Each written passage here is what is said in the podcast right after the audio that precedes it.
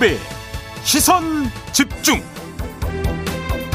네, 시선 집중 3부의 문을 열겠습니다. 오늘 날씨부터 좀 알아보죠. 이온 리포터. 네, 뿌연 곳이 많죠. 특히 내륙과 일부 해안을 중심으로 가시거리 100m 내외로 안개 짙은 곳이 있으니까 오전까지 조심하시고요. 아침 공기 어제보다 조금 더 쌀쌀한데 한낮엔 기온 어제만큼 올라 서울 26도, 강릉 전주 28도, 대구 29도, 부산 27도로 웃돌겠습니다.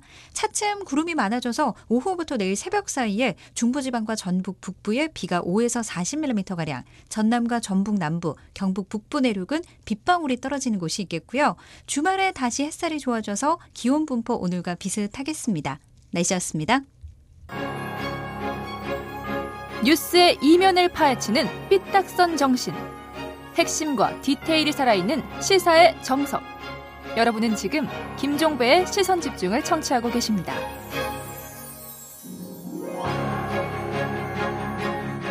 네, 조금 전 2부에서 음, 국민의힘 대장동 진상조사 TF의 윤창현 의원 연결해서 관련 수사에 대한 당의 입장 들어봤는데요. 이번에는 국회 법사위 여당 간사를 맡고 있기도 하고요. 이재명 캠프 총괄 본부장을 맡고 있기도 한 박주민 의원 연결해서 관련 입장 들어보겠습니다. 나와 계시죠? 예, 안녕하십니까? 네, 안녕하세요. 특검이 안 되는 이유부터 좀 여쭤보겠습니다. 뭐 아시다시피 특검은 어 그 준비해서 발동하는데 시간이 굉장히 오래 걸려요. 네. 특검법에 대해서 여러 가지 논의를 통해서 통과를 시켜야 되고요. 예. 특검법이 통과되고 나면 특검법이 정한 절차에 따라서 특검 후보를 추천하고 정하는 절차가 진행이 됩니다. 음. 그 다음에 특검이 결정되면 어, 특검이 활동하기 필요한 어, 재반 시설과 인력을 갖추는 작업이 필요하고요. 네. 보통 특검법에서는 이런 준비 기간, 그러니까 인력 갖추고 시설 갖추고 하는데 30일, 또 음. 길게는 90일을 둡니다. 음. 아, 그렇게 되면 특검 자체가 실제로 가동되기에는 짧게는 3개월, 길게는 4개월이 걸립니다. 예. 그렇기 때문에 특검이 그렇게 신속한 수단이라고 보기가 어렵고요. 음. 또 하나는 어, 특검 추천하는 과정에서 만약에 야당이 원하는 사람이 특검이 된다면 야당 쪽 의혹에 대해서 제대로 안 밝힐 우려가 있게 되는 거고요. 음. 뭐 또 혹시나 또 여야가 합의해서 특검 후보를 결정하게 된다면 어찌 어쩌다 보면 물에 물탄 듯 술에 술탄 듯한 아, 그런 사람이 특검이 될 수도 있어서 예. 어, 진실 규명에 과연 적합한 수단인가 음. 이런 생각이 듭니다. 근데 조금 전에 인터 조금 전에 예. 인터뷰했던 예. 윤창현 의원은 그러면 네. 검찰 수사는 수사대로 하다가 네. 특검이 발족하면 그때 넘기면 되는 거 아니냐 이렇게 이야기를 하던데요. 그러니까 특검이 이제 나중에 이제 발동이 되면 특검을 그때 넘겨받으면 되는 것 아니냐라는 음. 얘기 하시는 분들이 계세요. 특히 윤석열 캠프 쪽에서 계신 분들이 그렇게 얘기하는데 예. 그거는 이제 사건의 종국적인 처리를 어, 특검에게 맡긴다라는 것이 되는 것이고 또 음. 하나는 이제 수사했던 내용을 다시 이제 또 특검이 들여다본다는 의미가 되는 것인데요. 예. 어, 특검이 이제 사실상 마지막 사건의 처리를 맡게 된다면은 아까 말씀드렸던 어떤 특검의 정치적인 성향에 따라서는 또 그 결과가 왜곡될 수도 있습니다. 음. 국민의힘 쪽에서는 지속적으로 뭐 검찰에 대해서 대한 신뢰를 보내 왔지 않았습니까? 예. 그리고 검찰이 지금 수사를 본격적으로 착수했으니까 검찰 수사를 좀 지켜보는 것이 필요하다고 생각합니다. 근데 이제 국민의힘에서는 지금 이제 그 검찰이 전담 수사팀을 구성을 했는데 네. 친정권 검사들이 포진돼 있다, 편향적이다, 바로 이 점을 이제 주목하는 것 같은데 어떤 말씀 주시겠습니까? 친정권 검사들이 편향돼 있, 어, 편제돼 있다, 뭐 산재돼 있다, 뭐 이렇게 얘기하시는데 그 근거를 잘 모르겠고요. 네. 이제 이제 수사를 시작하는데 벌써부터 편향됐다, 음. 뭐 수사가 잘못될 거다라고 예단하는 것도 저는 맞지 않다고 생각합니다. 그래요. 근데 좀 또 그러면 그 이낙연 캠프에서는 합동 수사본부 구성을 그 이야기를 하던데 이건 어떻게 받아들이세요? 합동 수사본부에 대해서는 저희가 어제 우원식 음. 선대위원장님 입을 통해서 음. 어, 환영한다라고 음. 얘기를 했고요. 예. 보다 신속하고 또 광범위한 음. 어, 수사를 위해서는 어, 합동해서 수사하는 것이 필요하기 때문에 그렇게 말씀드렸습니다. 알겠습니다. 자, 이제 그 수사 주체 말고 수사 내용 관련해서 좀 그 여쭤볼 게 있는데요. 네. 유동규 전 성남도시개발공사 본부장 있지 않습니까? 네. 관련 이야기가 지금 몇 가지가 이제 나오고 있는데 하나는 천화동인 1호의 실소유주 아니냐라는 의혹이 제기가 됐고 또 한 가지는 김만배 씨 정영학 회계사와 함께 아, 수익 배분 문제를 논의한 바도 있다. 또 이런 보도도 있었습니다. 어떻게 봐야 될까요? 이 사람의 역할. 글쎄요. 뭐 지금까지 나오고 있는 건 단지 축성 보도로 보이고요. 예.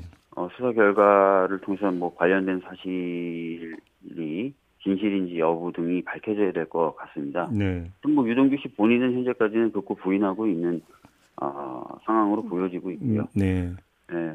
그래서 그런 부분 좀 더 지켜볼 필요가 있다고 생각합니다. 근데 만에 하나라도 유동규 씨 관련해서 뭔가 비위가 포착이 됐고 사실로 확인된다면 네. 이제 그 이재명 당시 성남시장 현 후보와의 연관성 이야기는 자연스럽게 따라붙게 되는 거 아니겠습니까?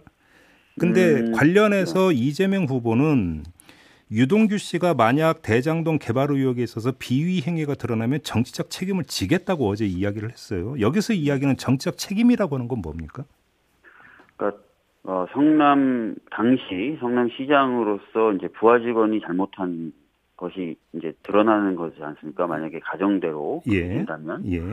그러니까 그럴 경우에는 이제 성남시 당시 시장으로서 부하 직원 관리 부분에 있어서 부족한 부분에 대해서는 명백한 유감 표명 등을 하겠다 이렇게 음. 받아들여 주시면 될 것 같습니다. 그러면 도의적 책임을 말씀하시는 겁니까? 간단히 정리를 하면?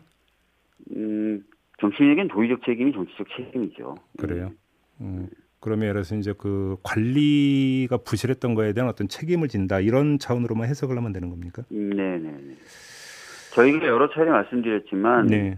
어, 대장동 관련해서 뭐 부정과 비리가 나온다 하더라도 음. 이재명 지사와 관련된 것은 전혀 없다는 것이 저희들의 입장입니다. 예. 그래요. 그러면 지금 그 캠프 공식 입장을 듣고 싶은데요. 네. 이재명 당시 성남시장과 유동규 본부장과의 관계를 어떻게 저희가 이해를 하면 되는 겁니까? 음, 그 부분에 대해서는 어제 후보가 TV 토론에서 명백히 밝힌 것 같습니다. 네. 어, 그러니까 그 성남시에 있는 여러 산하 기관의 직원 중에 하나고, 예.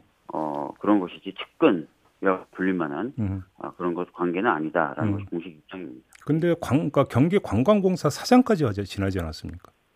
그러면 뭐 그냥 뭐 그 수십, 수백, 수천의 부하 중에 한 명 이렇게 볼 관계는 아니지 않습니까?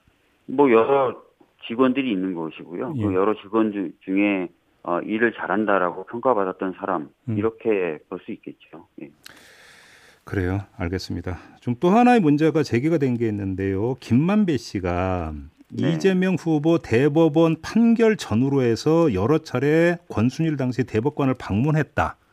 이 보도 보셨죠, 의원님? 네, 뭐 그 보도 봤습니다. 예. 음, 그러면서 이것이 결국은 이재명 그 후보의 대법원 판결과 연관돼 있는 게 아니냐는 의혹이 제기됐는데 어떤 말씀 주시겠습니까? 음, 우선 이, 이 부분 보셔야 될 것 같아요. 예. 주로 이제 왔다 갔다 했다는 시기가 2020년 아니겠습니까? 네. 그때는 이미 어, 이재명 지사가 성남시장이 아니었어요. 그렇죠. 그때는 예, 그 경기지사일 네, 때죠. 경기지사. 예, 네. 그렇기 때문에 아, 김만배 씨가 본인이 하는 사업이 있고 그 사업과 관련돼서 무슨 로비를 해야 될 관계가 아니죠. 음. 그렇기 때문에 그것을 무리하게 엮는 것 자체는 좀 문제가 있다고 보고요. 네. 지금까지 드러난 바를 보면은 김만배 씨는 참 법조인들을 넓게 관리를 해왔던 것 같아요. 네. 예, 뭐 그런 일환 아니겠는가 이렇게 음. 보고 있습니다. 그러면 이재명 후보의 대법원 판결과의 직접적인 상관성은 없다 이런 말씀이십니까 정리라면? 네, 그것뿐만 아니라 사실은 뭐 권순일 대법관 시절에 네. 어, 권순일 대법관 시절에 그 이제 이재명 지사 관련된 사건에서 뭐 무죄 취지의 뭐 추가 검토 보고서가 제출이 됐다 뭐 음. 뭐 이러면서 뭐 여러 가지 영향력을 행사한 것 아니냐 이런 보도가 있고 그게 이제 시발이 돼가지고 예, 예, 예. 이런 얘기들이 나오고 있는데 저희들이 이제 쭉 대, 대법원이나 아니면 뭐 여러 어, 경로로 확인해 보니까 통상적인 절차인 거예요. 전원합의체로 회부됐을 때. 자, 그럼 여기서 그러니까 그걸 한번 네. 좀 다시 한번 뽑아서 좀 질문을 드릴게요. 그러니까 최종적으로 네. 원심에서는 이재명 후보에 대한 그 유죄 판단이 내려졌는데 대법원에서 이게 뒤집히지 않습니까? 그런데 네. 그럼 이 뒤집히는 과정에서 권순일 당시 대법관의 역할을 어떻게 파악하고 계세요? 아시다시피 어, 대법원으로 상고가 되면은 네. 그 사건을 가지고 이게 주심 대법관이 먼저 검토를 합니다. 예, 예. 먼저 검토를 해서 이거는 그냥 소부에서 판단될 수 있는 것이다. 음. 아니면 전원합의체로 가야 될 것인가를 판단을 해서 소부에 배당을 합니다. 예. 근데 소부에서 찬반 양론이 있는 거예요. 무죄로 해야 된다, 무죄로 해야 된다. 의견 통일이 안 나는 거죠. 예. 예. 그러면 전원합의체로 가게 됩니다. 예, 예. 어, 근데 이제 이 소부에 권순일 대법관이 없어요. 어. 예. 그러면 그러니까 소부 소부에서 논의할 때도 이미 예. 어 1심 2심과는 판단이 다른 대법관들이 있었다는 거거든요. 그러면 먼저 그러니까 그 검토했던 소부에는 권순일 대법관은 포함이 안 돼 있었다. 없어요. 예. 근데 그런데도 거기서 의견이 갈려서 전원 합의체로 넘어간 거다. 그렇죠. 예. 거기서 의견 합치가 안 된 겁니다. 예. 1, 2심대로 그냥 간단하게 판단하면 된다라는 의견을 내신 분도 아마 있었겠지만 네. 훨씬 더 많게 또는 만, 어, 절, 적어도 절반은 그렇지 않다. 이거는 음. 달리 봐야 된다라고 얘기했던 대법관이 있는 거고요. 네. 그래서 전원합의체로 넘어갔는데 그 과정에 건순일 대법관은 없었다는 거예요. 음. 그 다음에 전원합의체로 회부되면은 네. 어, 찬반 양론, 찬반 양론에 다양한 보고서가 올라간다는 겁니다. 예, 예, 예. 그 보고서를 보면서 대법관들이 판단하는 건데 음. 많은 쟁점에 있어서 대법원들이 전원 일치로 판단을 어, 하고 딱 하나 쟁점에 대해서 이제 찬반이 또 나뉘고 이렇게 되, 더라고요 그래서 예. 이 전체적인 과정을 보면은 음. 무슨 권순일 대법관이라는 한 사람이 예. 나머지 대법관들을 막 다막 막 어, 영향을 미쳐가지고 한다. 이거 자체가 이제 성립이 안 되는 거죠. 그러면 네. 권순일 대법관이 그 유죄 원심이 뒤집히는 과정에서 결정적인 역할을 한 건 아니다 이런 말씀이신 거죠 정리를 하면. 보통 법조인들은 이게 이제 판례가 바뀌, 바뀌게 된다거나 또는 음. 1, 2심 판결의 결과와 바뀌게 될 키포인트 티핑 포인트, 전환점으로 보는 게 소부에서 전원합이 치부되는 것을 예, 예, 예, 보거든요. 예. 그 과정에 권순일 대법관의 역할은 전혀 없었다는 거예요. 음, 그냥 이제 그 전원 합의체로 이제 넘어간 다음에 한 명의 대법관으로서 의견을 그러니까 밝힌 것 뿐이다 이런 말씀이십니까? 그렇게 되는 거죠. 예. 알겠습니다. 그럼 일단 그렇게 정리를 하고요. 또 하나 지금 고발 사주 사건 있지 않습니까? 네, 네. 검찰이 공수처로 이첩을 했는데 이건 공수처법에 따른 이첩 이렇게 이해를 하면 되는 건가요? 네, 어, 공수처법에 따르면은 어, 현직 검사가 관여된 사건에 대해서는 우선적 관할권을 가지고 있어요. 음, 그러면 윤석열 후보는 이게 뭐 검찰이 손을 터는 과정 같다 이런 식으로 해석을 했던데 그건 잘못된 해석입니까? 손을 터는 게 아니라 법에 따른 이첩이라고 보시면 될 것 같고요. 음. 또 하나는 중복 수사의 우려가 있었어요. 예, 예, 예. 왜냐하면 어, 검찰도 사건을 들여다보고 공수처도 사건을 들여다보니까 음. 중복 수사가 지금까지는 진행되고 있었거든요. 네, 그러니까 이건 누군가가 정리 좀 해야 되는 단계에 음. 온 거죠. 그래서 음. 공수처법에 따라서 그리고 중복 수사의 우려를 방지하기 위해서 이첩이 됐다 이렇게 보시면 될 것 같습니다. 그래서 관여한 혐의를 확인했다라고 되는데 이 그 표현은 어떻게 해석을 해야 되는 겁니까? 음, 지금까지 저도 이제 뭐 보도를 통해서만 접하고 있고 예. 또 법사위 수석관 법무부 장관에게 질의응답하면서 얻은 밖에 없는데 네. 전에도 몇 번 인터뷰하면서 말씀드렸지만 손준성 보냄이라고 돼 있는 텔레그램 파일이라든지 그 음. 파일에 첨부돼 있었던 여러 가지 자료들이 조작된 정황이 없다는 거죠. 그렇죠. 예. 예. 그렇게 하면서 이제 사실상 손준성이라는 자, 검사가 보냈다는 것까지는 확인이 됐다는 취지로 보도도 나오고 법무부 네, 장관도 네. 얘기를 했습니다. 네. 그러니까 이제 현직 검사의 관여 정황이 나온 거고 음. 아마 거기에 덧붙여서 보도를 보니까 손준성 검사뿐만 아니라 그 부하 검사들이나 직원들에 대해서도 어, 소환 조사 등이 이루어졌었던 것 같아요. 지금 두 명의 검사를 함께 공수처로 넘겼다고 지금 보도가 네, 이렇게 나오던데요. 맞습니다. 예. 그래서 그런 내용을 토대로 예. 어느 정도 사실관계가 확인이 됐고 예. 이 사람들이 관여한 것까지 맞으니까 음. 당연히 이제 공수처로 보내게 된 거죠. 그러면 네. 두 명의 검사까지 특정을 해서 공수처로 넘겼다는 이야기는 네. 텔레그램을 이용해서 보낸 것뿐만 아니라 이 문제의 고발장 작성 과정도 어느 정도는 파악을 한 것이다 이렇게 해석을 해도 되는 걸까요? 맞습니다. 그러니까 방금 말씀하신 것처럼 예. 손준성 검사 말고 다른 검사도 같이 어, 이첩을 했다는 것은 예. 작성 과정이 어느 정도 어떤 방식으로 이루어졌고 누가 누가 관여했다는 거에 어느 정도 확인이 된 거라고 볼 수 있는 그러면 지금까지 나온 보도를 종합하면 당시 수사정보 정책관이었던 손준성 검사와 그 밑에 부장검사급이었던 이 담당관 그리고 또 한 명의 검사 세 명이 지금 특정이 된 거 아니겠습니까? 네. 이러면 이게 수사정보 정책관실에서 개통에 따라서 조직적으로 움직였다고 해석을 하는 게 상식적인 거죠. 맞습니다. 그래서 어, 이 부분에 있어서 윤석열 전 총장이 관여된 바 없다 또는 지시한 바 없다 이렇게 지금 얘기하고 있지만 네. 방금 말씀하신 대로 한 명의 검사가 아니라 여러 명의 검사 같이 움직였다. 네. 그리고 이 검사를 서포팅하기 위해서 몇몇 어, 사무관들이 음. 같이 움직였다라고 한다면 음. 이거는 지시 가능성이 매우 높아지는 거죠. 근데 이제 물론 근데 그건 아직은 의심의 영역에 있을 뿐이지 그걸 입증하기가 쉬울까요, 근데? 음, 그, 어, 고발장이라든지 지금 문제되고 있는 여러 문건의 작성 과정들에 대해서 좀 더 들여다 보, 면 되겠죠. 그러면은 음. 뭔가 더 나올 수 있을 것 같고요. 네. 네.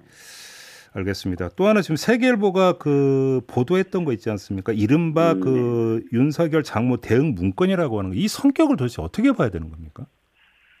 어, 지금 그 지금 보도된 문건들 보면은 어, 사실상 이제 검찰총장을 보호하기 위해서 어, 검찰 내부에 있는 망에서만 얻을 수 있는 정보 등을 포함한 그런 네. 정보들을 수집하고 분석하고 예. 법리를 만들었다는 거예요. 예. 그리고 그, 그, 내용 중에 일부는 지금 우리가 문제 삼고 있는 고발사주의 고발장에도 예. 녹아 들어가 있고요. 예.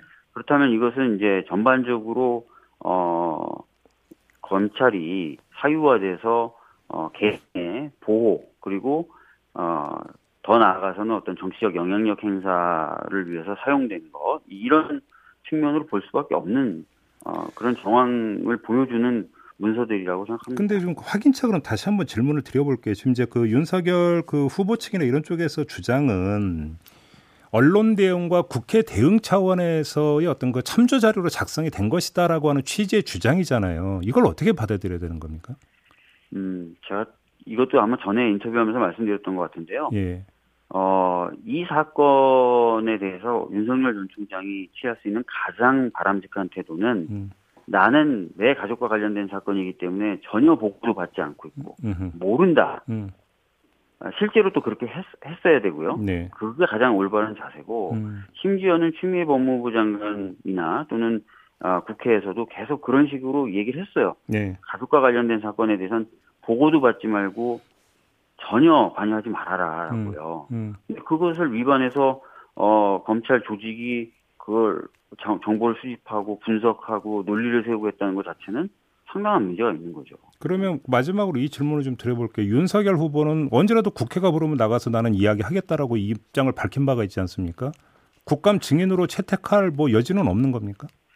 제가 생각했을 때 여지가 없는 건 아닙니다. 네. 수사나 조사가 네. 어, 우선이라는 것이죠. 음. 수사 조사 과정을 보면서 네. 판단할 겁니다. 앞으로 대검 국감도 남아 있고요. 예. 서울중앙지검이 포함된 서울 고검 쪽 국감도 남아 있어서 음. 수사나 이런 것들이 진행되는 경과를 보면서 판단할 생각입니다. 그럼 뭐 수사 진행 경과에 따라서는 채택 여지도 있다 이런 말씀이십니까 정리를 하면?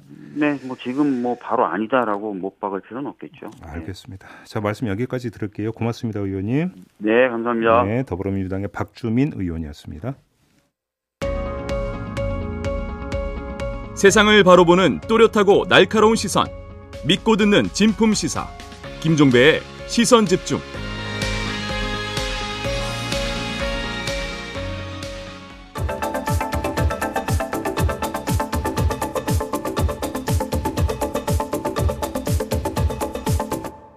네, 시선 집중의 대미를 장식하는 비컨 뉴스 시간입니다. 헬마우스 임경비 작가 모셨습니다. 어서 오세요. 안녕하세요. 오늘 어떤 이야기인가요? 오늘도 방탄소년단 관련됐습니다. 네. 비컨 뉴스의 B가 BTS의 B가 되는 건 아닐지 저 혼자 쓸데없는 걱정을 하면서 왜 저하고 같이 엮이려고 해서 너무 썰렁하잖아 지금. 네, 네. 너무 너무 해보고 싶었습니다 저도. 그러니까 썰렁하고 본인도 아시죠. 대신 제가, 제가 항상 그렇게 욕 먹거든요. 음, 네. 오늘 되게 중요한 내용이라서 BTS에 대해서 이제 꼭 팩트 체크가 필요한 내용이라서 가져와 봤습니다. 음. 어제 오후에 조선일보의 기사 하나가 큰 화제가 됐는데요. 예. 어, 제목부터 BTS의 열정 페이 논란입니다. 네네네. 어, BTS는 이제 문 대통령하고 지난주까지 이제 유엔 총회에 참석을 해서 대통령 특사적으로 가서 어, 별도로 이제 공연도 했었습니다. 네네. 근데 이제 국민의힘의 조명희 의원이 자료 제출을 받아 보니까 외교부에서는 별도 여비를 지급하지 않았다라고 하고요. 조선닷컴 기자가 그래서 문화체육관광부 쪽에도 확인을 해봤는데 여기도 여비로 지급된 내역이 없다라고 음. 밝혔다는 겁니다. 음, 네. 그러면서 어, 지난달에 이제 홍범도 장군의 유해 수송을 할 때 특사단의 일원으로 배우 조진웅 씨가 카자흐스탄을 다녀왔는데 네, 갔었죠. 네, 그때는 이제 특사 자격으로 여비를 받았다라고 음. 전하면서 음. 이두 사안을 대비를 시켰습니다. 네. 이 기사가 화제가 되니까 음. 곧바로 국민의힘의 최재형 후보 측에서는 BTS의 등골을 빼먹었다. 이런 규탄 성명을 내놓기도 했습니다. 근데 비용 줬다고 나오지 않았나요? 그렇습니다. 청와대 측에서 이제 뭐 사실이 아니다라고 음. 곧바로 좀 반박에 나섰는데 음. 에, 청와대의 행사를 담당하는 탁현민 의전비서관 예. 페이스북에 이렇게 썼습니다. 조선일보가 악의적 오보를 내고 그 내용을 일부 정치인이 받아서 확대 재생산하는 일이 반복됐다 음. 이렇게 얘기를 하면서 네. 어, 방탄소년단의 순방 행사 참석과 관련한 비용을 규정에 맞춰서 사후 정산하는 형식으로 지원을 했다라고 밝혔습니다. 아, 그럼 어느 쪽 주장이 맞는 거예요? 제가 그래서 어, 똑같은 내용을 가지고 역으로 이제 확인 취재를 한번 해봤습니다. 네. 근데 이제 결론적으로 보면은 조선일보의 해당 기사가 좀 성급하게 나간 보도였다 이렇게 좀 어, 정리를 할 수가 있을 것 같은데요. 그래요? 이탁 비서관이 말한 비용이라는 거는 문화체육관광부 산하기관인 이제 해외 문화 홍보원이라는 기관이 있습니다. 네, 있어요. 예. 네, 여기서 집행을 하도록 되어 있습니다. 아. 이 기관이 뭐 무슨 일을 하냐면 한국 문화를 해외에 알리는 활동이나 뭐 제외 공간에서 이루어지는 문화 활동 음. 그리고 이제 국가 이미지 제고를 위한 대외 활동을 전반적으로 음, 관장을 음, 합니다. 음, 음, 그런데 이번에 이제 대통령이 유엔에 갔을 때는 해외 순방과 함께 이루어진 문화 행사의 일환이었기 때문에 그 공연이요. 네. 그래서 이거 역시 이제 해외문화홍보원에서 담당을 했다라는 설명이었습니다. 네. 그래서 이 업무를 실제로 담당했다는 그 해외 문화 홍보 사업과의 어 제가 좀 확인 전화를 해봤는데 음. 어, 조선일보 기사에 대해서 이제 사실이 아니다. 라고 첫마디로 잘라 말하면서 그 유엔 순방 행사와 관련해서는 빅히트 엔터테인먼트 쪽하고 사전 협의를 해가지고 음흠. 9월 17일에 이미 이제 정식으로 공연에 대한 용역 계약을 체결을 했다. 오. 그리고 이제 행사가 다 끝났기 때문에 어, 결과 보고서를 제출 받으면은 그에 따라서 예산이 집행될 예정이다. 이제 이렇게 설명을 했습니다. 음, 그러니까 사후 정산한다. 그렇습니다. 네. 그래서 다른 루트로 그 문제 이제 계약서 내용을 좀 계약 관련된 내용을 좀 확인을 해봤는데 음. 어, 지금 보시는 것처럼 국가 이미지 항목, 아, 국가 이미지 홍보라는 예산 항목으로 이제 설정을 해서 예. 항공권, 숙박, 뭐 차량은 물론이고 이제 PCR 검사 비용까지 예, 다 예산으로 책정해서 이제 계약을 진행한 상태였고요. 예. 어, 사업 기간을 보시면 이제 9월 30일까지 즉 어제까지 사업 기간인 걸로 잡혀 있습니다. 예. 그러니까 뭐 아직 송금이 이루어진 건 아니지만 음. 어 이 해당 그 과에서의 설명에 따르면 뭐 유엔 공연 내용은 이미 전 세계로 생중계가 된 상태이기 때문에 네. 뭐 추가로 확인할 거 없이 어, 결과 보고서만 들어오면 곧바로 집행이 이루어진다. 이제 이렇게 설명을 했습니다. 음. 그리고 처음에 이제 조선닷컴에서 얘기했던 조진웅 씨 사례하고는 어, 사례 자체가 좀 다른 게 홍범도 장군 유해 송환 작전 같은 경우는 이제 국방부하고 외교부가 주관을 했습니다. 네. 그래서 이제 전혀 다른 이게 문화 행사와 관련된 전혀 다른 경우를 어, 엉뚱한 비판에 동원한 셈이 된 거 아닌가 싶습니다. 이거는 뭐 예선 집행에서도 문체부가 아니다 이런 이야기인 거잖아요. 그렇습니다. 음. 근데 왜 이렇게 근데 이 기사는 왜 나고 어떻게 이렇게 나갈 수가 있는 거예요? 그래서 저도 그게 의아해가지고 문체부 관계자에게 통화해서 확인을 했다는데 이게 어떻게 된 거냐라고 해가지고 해당 그 업무를 실제 담당했던 담당자한테 확인을 해봤더니 해외 문화 홍보원의 담당자는 물론이고 상급 기관인 문체부의 이제 이 행사를 전반적으로 주관한 담당 사무관, 음. 그 사무관 역시 조선닷컴 기자와 통화한 사실은 없다. 이렇게 얘기를 했고요. 어. 그러니까 결국에는 기자가 이제 해당 업무 담당자에 대해서는 확인을 안 하고 기사를 낸 셈이 된 겁니다. 네. 그러면 음. 도대체 누구랑 통화를 한 거냐? 음. 라는 의문이 남게 되는데 네. 뭐 이런 기사를 이제 급하게 내게 될 경우에는 보통 이제 기자들이 어 대변인이나 홍보 담당자 이런 쪽에 그러니까 본인이 어, 이제 뭐 이제 대외 이제 공보 창구가 있으니까 그렇죠 네. 전화번호를 알고 있고 통화가 좀 빠르게 될 수 있는 음. 이런 쪽에 확인하는 경우들이 있는데 음. 혹시 이번 사안도 그런 게 아닌가 조금 의심스럽긴 합니다. 네. 근데 제가 이제 시사 작가로 15년 정도 일을 하면서 배운 취재 과정의 기본은 음. 해당 업무의 주무 부서가 어딘지를 확인을 하고 담당자가 누군지를 확인하고 그 사람한테 직접 통화를 해서 취재를 하는 게 제가 배운 기본인데 음. 어 이렇게 하지 않으면 자칫하면 이게 게으른 취재가 될 수도 있고요. 끼어 맞치 기사가 될 수도 있기 때문입니다. 그런데도 이제 거꾸로 해당 조직 입장에서는 공 보 라인이 해당 담당자한테 확인을 해서 대외적으로 또 그 컨펌을 해주기도 하긴 하죠. 그렇게 해주기도 합니다. 예. 근데 이 과정에서는 이게 이제 제대로 확인이 안 됐던 음, 거고요. 그러니까요. 그러다 보니까 이제 실제로 조선일보 기사가 나간 직후에 별도 취재를 한 다른 매체들 같은 경우는 어, 저하고 좀 비슷한 과정을 거쳐서 사실관계를 음. 바로잡는 기사를 이렇게 음. 내놓기도 했습니다. 그렇게 됐군요. 예, 종종 이제 관계자 발로 이제 기사를 떼우는 경우들이 있는데 음. 어, 요 부분은 조금 이제 기사를 낼 때 조심할 필요가 있습니다. 왜냐하면 예를 들면 MBC 라디오에 제가 출연을 한다고 해서 저한테 우리 JB의 출연료가 얼마냐 이렇게 물어보면 당연히 저는 모른다고 하지 않겠습니까? 알면 다치죠. 어, 큰일 나죠. 네. 저는 관계자도 아닌데. 그렇게 마무리하겠습니다. 어, 예. 수고하셨어요. 감사합니다. 헬마스 임경빈 작가였습니다. 네, 금요일 아침입니다. 한 주 마무리 잘 하시고요. 저도 오늘 방송 마무리하고 유튜브 연장 방송으로 이어가겠습니다. 고맙습니다.